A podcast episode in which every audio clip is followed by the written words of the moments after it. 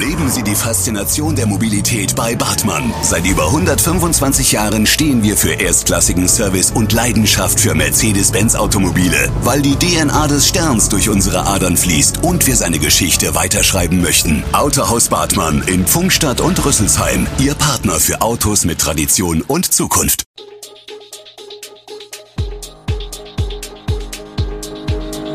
Gude, unser morgendliches News Update. Das Wichtigste aus Südhessen für Sie im Überblick. Guten Morgen aus Darmstadt an diesem 7. Juni. Veranstalter und Polizei mit Schlossgrabenfest zufrieden.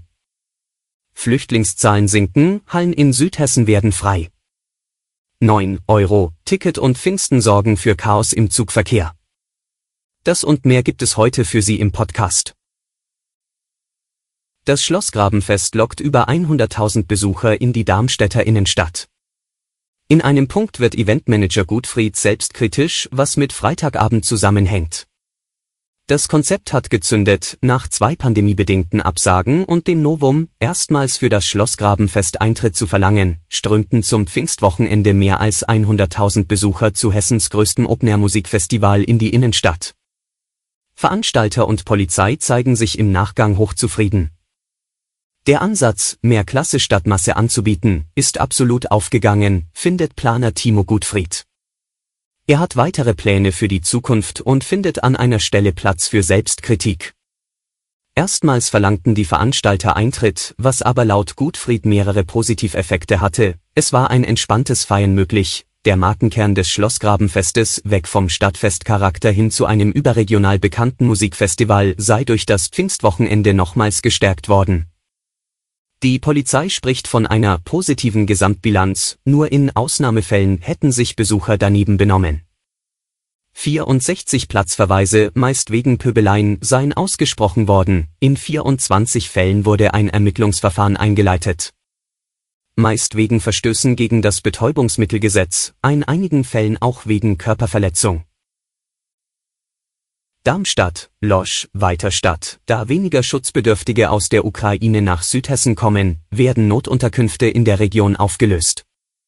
Wenn es schnell gehen muss, dann geht es schnell. Mit beeindruckender Professionalität haben Feuerwehrleute und DRK-Helfer zweimal in jüngerer Vergangenheit, 2015 und Anfang 2022, in Darmstadt ohne nennenswerte Vorbereitung leistungsfähige Notquartiere für hunderte geflüchtete Menschen aus dem Boden gestampft. Während des Flüchtlingszustroms vor sieben Jahren wurden diese Quartiere allesamt dringend gebraucht. In diesem Jahr ist das nicht der Fall. Die größte Darmstädter Unterkunft für Kriegsflüchtlinge aus der Ukraine, Ende März in der Sporthalle am Berufsschulzentrum eingerichtet, wurde nach wenigen Wochen in vergeblicher Bereitschaft inzwischen wieder abgebaut. Als Anlaufstelle in der Stadt fungiert seit März das Bürgermeisterpolhaus, dessen 120 Schlafplätze bislang nie ausgelastet waren. Die erwartete Zuteilung von bis zu 4000 Ukrainern für Darmstadt wurde in den ersten drei Kriegsmonaten nicht annähernd erreicht. In der Spitze waren gut 1500 Geflüchtete in der Stadt, einige sind bereits wieder weg. Im Kreis Darmstadt-Dieburg wurde ebenfalls die erste Notunterkunft bereits wieder zurückgebaut.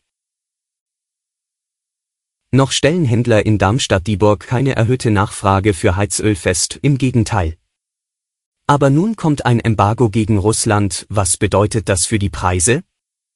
Das Ölembargo der EU gegen Russland wegen des Angriffskrieges gegen die Ukraine ist beschlossen, wenn auch nur für Importe per Schiff. Das sind immerhin zwei Drittel der Einfuhrmenge in die EU. Laut Verband für Energiehandel Südwestmitte stellen sich nun viele Menschen die Fragen, wird irgendwann auch das Heizöl knapp? Muss ich jetzt auf Vorrat kaufen? Der Verband rät den Kunden von Hamsterkäufen ab. Aber wie reagieren die Verbraucher in Darmstadt-Dieburg? Sie hamstern nicht, sagt eine Mitarbeiterin von Müller Heizöl in Großumstadt. Im Gegenteil. Die Leute bestellen derzeit eher kleinere Mengen und warten, ob es nicht vielleicht doch noch billiger wird. Die Preise in Deutschland lagen am Freitag 11,76 Euro pro 100 Liter höher als noch eine Woche zuvor und 1,93 Euro Euro pro 100 Liter tiefer als vor drei Monaten, als der Krieg begann. Viele Kunden rufen an und wollen wissen, ob es teurer wird, sagt die Mitarbeiterin von der Firma Müller. Aber das wissen wir auch nicht. Durch den Krieg wird es immer schwieriger, es zu sagen.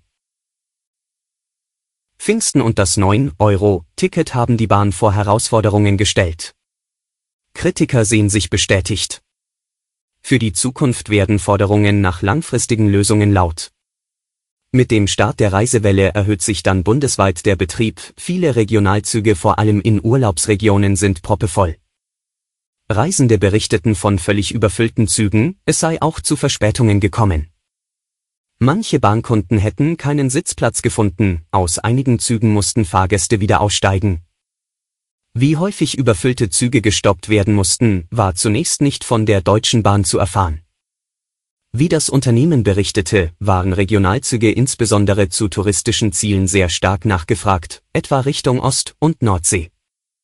Der Hauptgeschäftsführer des Städte- und Gemeindebundes, Gerd Landsberg, sagte dem Blatt, wir brauchen keinen kurzen ÖPNV-Sommer, sondern ein flächendeckendes ÖPNV-Land. Deshalb müsse darüber nachgedacht werden, perspektivisch ein bundesweit gültiges, einheitliches und vergünstigtes Ticket folgen zu lassen.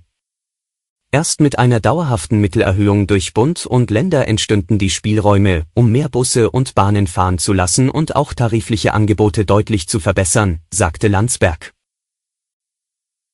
Und jetzt noch ein Blick auf den Krieg in der Ukraine. Laut des ukrainischen Präsidenten Zelensky halten ukrainische Kämpfer trotz russischer Überlegenheit in der Stadt Chevierodonetsk die Stellung.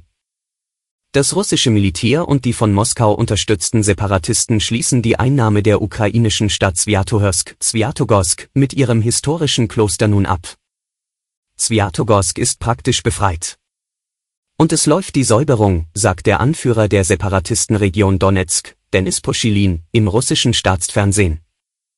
Dort liegt das zuletzt auch beschossene Erzkloster Marienschlafung, das zu den wichtigsten Heiligtümern der russischen Orthodoxie gehört. Eine Bestätigung von ukrainischer Seite, dass Swiatohorsk aufgegeben ist, gibt es derzeit noch nicht. Allerdings berichtete der ukrainische Generalstab am Morgen über schwere Kämpfe im Donetsker Gebiet um die Stadt. Alle Infos zu diesen Themen und noch viel mehr finden Sie stets aktuell auf echo-online.de. Gute Südhessen ist eine Produktion der VRM von Allgemeiner Zeitung, Wiesbadener Kurier, Echo Online und Mittelhessen.de. Redaktion und Produktion die NewsmanagerInnen der VRM. Ihr erreicht uns per Mail an audio.vrm.de.